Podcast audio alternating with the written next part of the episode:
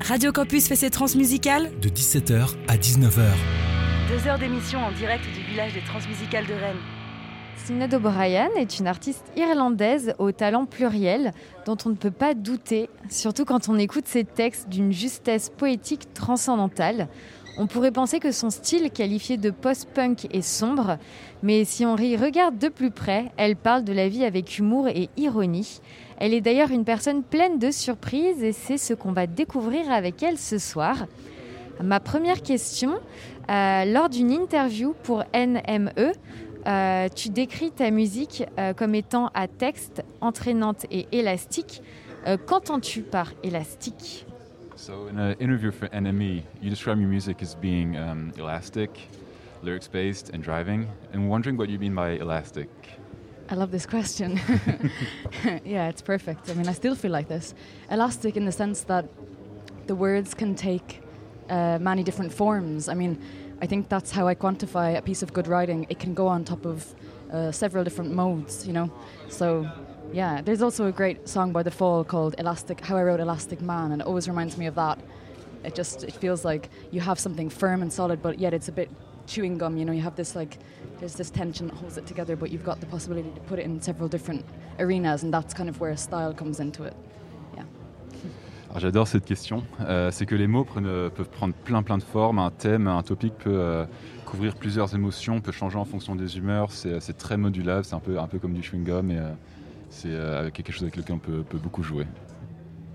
Alors tu as passé une année entière à dire oui à tout. Euh, pourquoi tu t'es lancé ce défi Euh, Est-ce que c'était une, ma- une manière pour toi de trouver de l'inspiration? So you spent a whole year saying yes to everything or most everything. So why the challenge? Is it a way to find inspiration? Yeah, totally. I mean, I still do this. I don't. I don't say yes to everything. I'd be in so much trouble. Um, so much. Um, it was. It's more like. It's more like a mindset. It keeps myself in check. It's kind of, you know, taking things on board, and inviting opportunities, and uh, doing things I wouldn't ordinarily do in order to just like shake shake myself up and kind of, uh, yeah, let new things in. I think rather I just, I mean, I'm always really aware not to let things stagnate or get into too much of a comfortable place because that's you know the writing it needs that kind of new life always being breathed in Alors euh, complètement, et puis je fais d'ailleurs euh, toujours ça. Enfin, je sais pas trop le faire parce que ça m'a amené des, ennuis.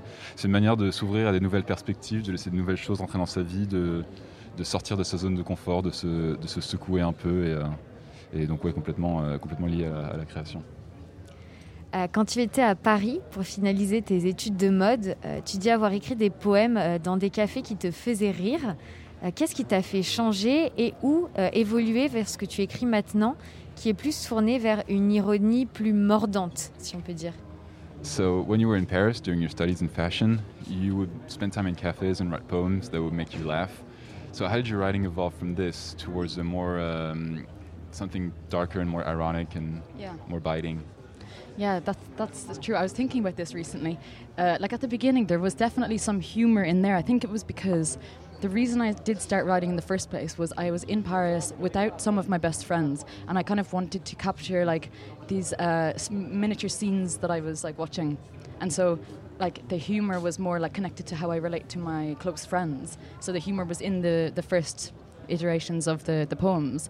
Um, I do love a good sense of humor, and I, I mean, I relate through humor primarily actually with people and connections. But yeah, in my writing now, I guess that's not such a like, crucial element. It's more um, like yeah, thematic, or you know, it that's not like my mode of communication, or it's not my only mode of communication. Uh, it- yeah, things have changed. I still write in cafes, definitely.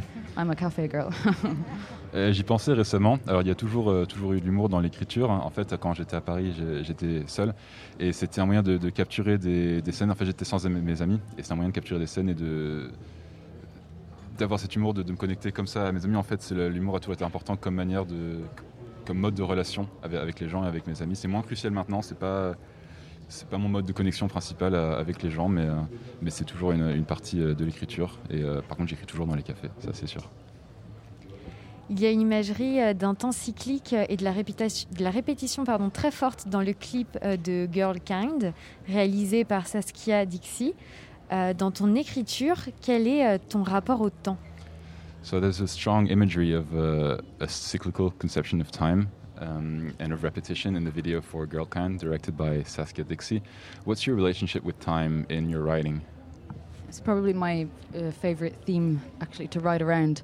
Um, and I love like writers who do focus on time. So a lot of my inspirations would be like T.S. Eliot, Samuel Beckett, who bend time and kind of distort it and kind of think of time outside of time and like time past time, not necessarily end of world or you know these kind of things, but even even more extra than that, another space. Um, my relationship to time, I, don't, I I wouldn't know how to put it in one in one word, but I think it's something I've just uh, like the individual's relation to time and how time passes and changes, how things slow up and speed down. You know, in this last year of, or of lockdown, last couple of years, I mean, everybody can vouch for that. Like, you know, the, the feeling of time passing has, has become such a, uh, a texture like the, throughout our days.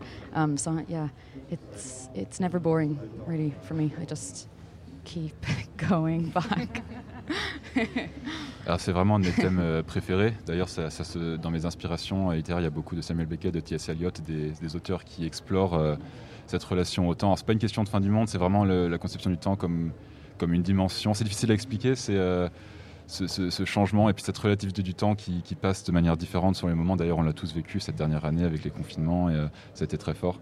Mais c'est toujours, un thème très stimulant pour moi.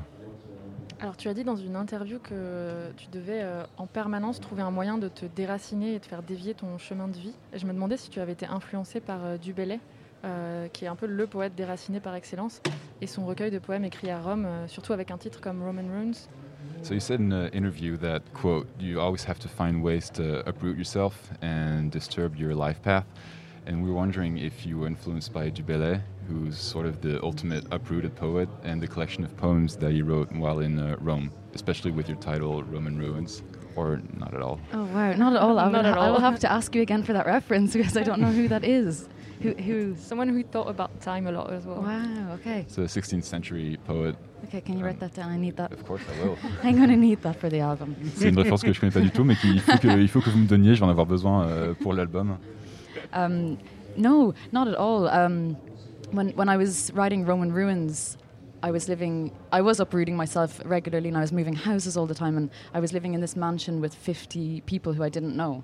So there is a sense of impermanence, coming and going, doors slamming, changing. It was quite theatrical in a way. It was like there was different actions taking place in all of the, uh, you know, out of all of the four walls that surrounded my bedroom. It was even uh, on stilts, so it was like the wind was underneath me. There was like nothing touching my room, like a box. So um, that was kind of what inspired that piece. But ce, qui vient de ce qui, ce a inspiré Roman Ruins, c'était euh, c'est une période où, euh, je me déracinais beaucoup. J'ai beaucoup déménagé, puis je vivais dans un endroit où il y avait beaucoup de monde. Il y avait 15 personnes dans la même maison et autour de ma chambre, c'est comme s'il y avait du vent avec toute cette activité. euh, c'est un peu un peu ça qui a inspiré cette, cette déracinement dans, la chanson.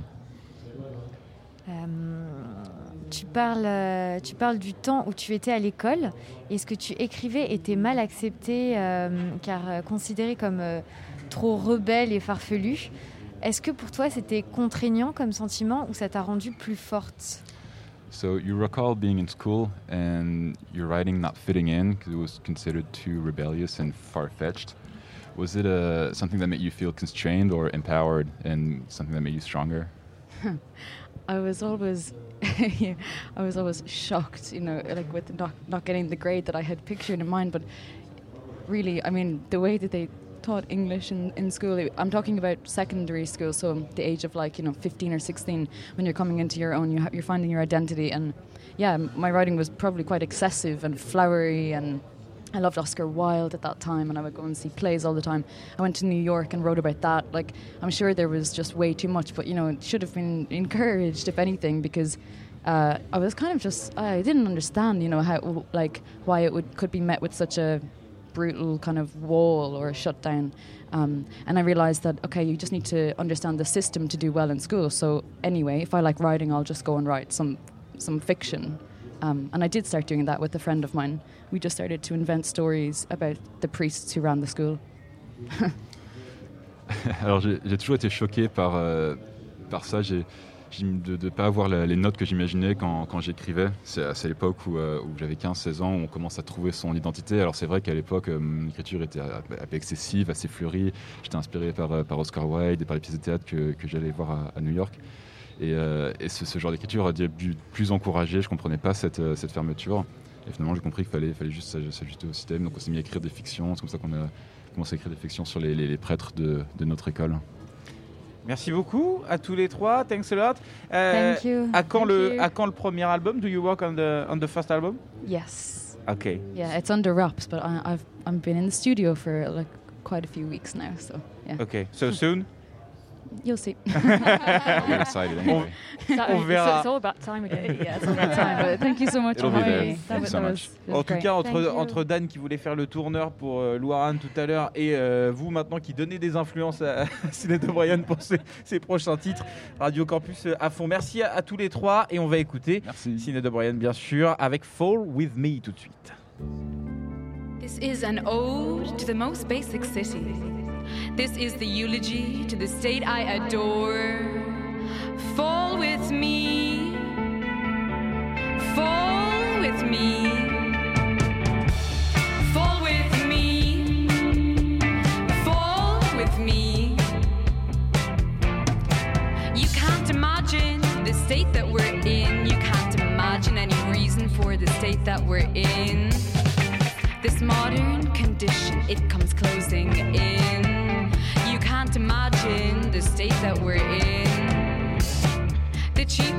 religion is this modern condition. Too many minds on the beat. They told me to be specific. This is an ode to the most basic condition. Fall with me. Fall with me. Fall with me. Fall with me. Let me take you further. Lullaby in reverse. Let the lullaby subvert your feeling. A shock comes as a cleaning. Fall with me. Day one after the snow, the spring made a giant leap to faith, and the city breathes again.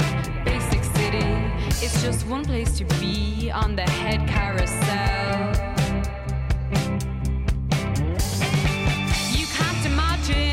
State that we're in. Skies scrape against. You can't imagine any reason. Raging carousel of seasons. Imagine it's the direct result of our actions. Something like tragedy. Is this what it feels like to speak too freely? Is this what it feels like to be too specific? If this is sleeplessly dreaming,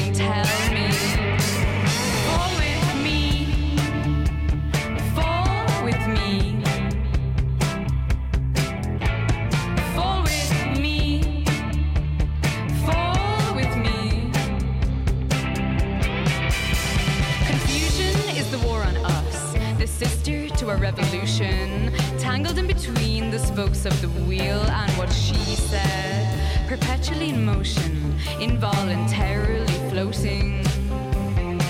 I don't want to win anymore. Less is less, more is much more than too many minds on the beat. They told me to be specific. This is an ode to the most basic condition.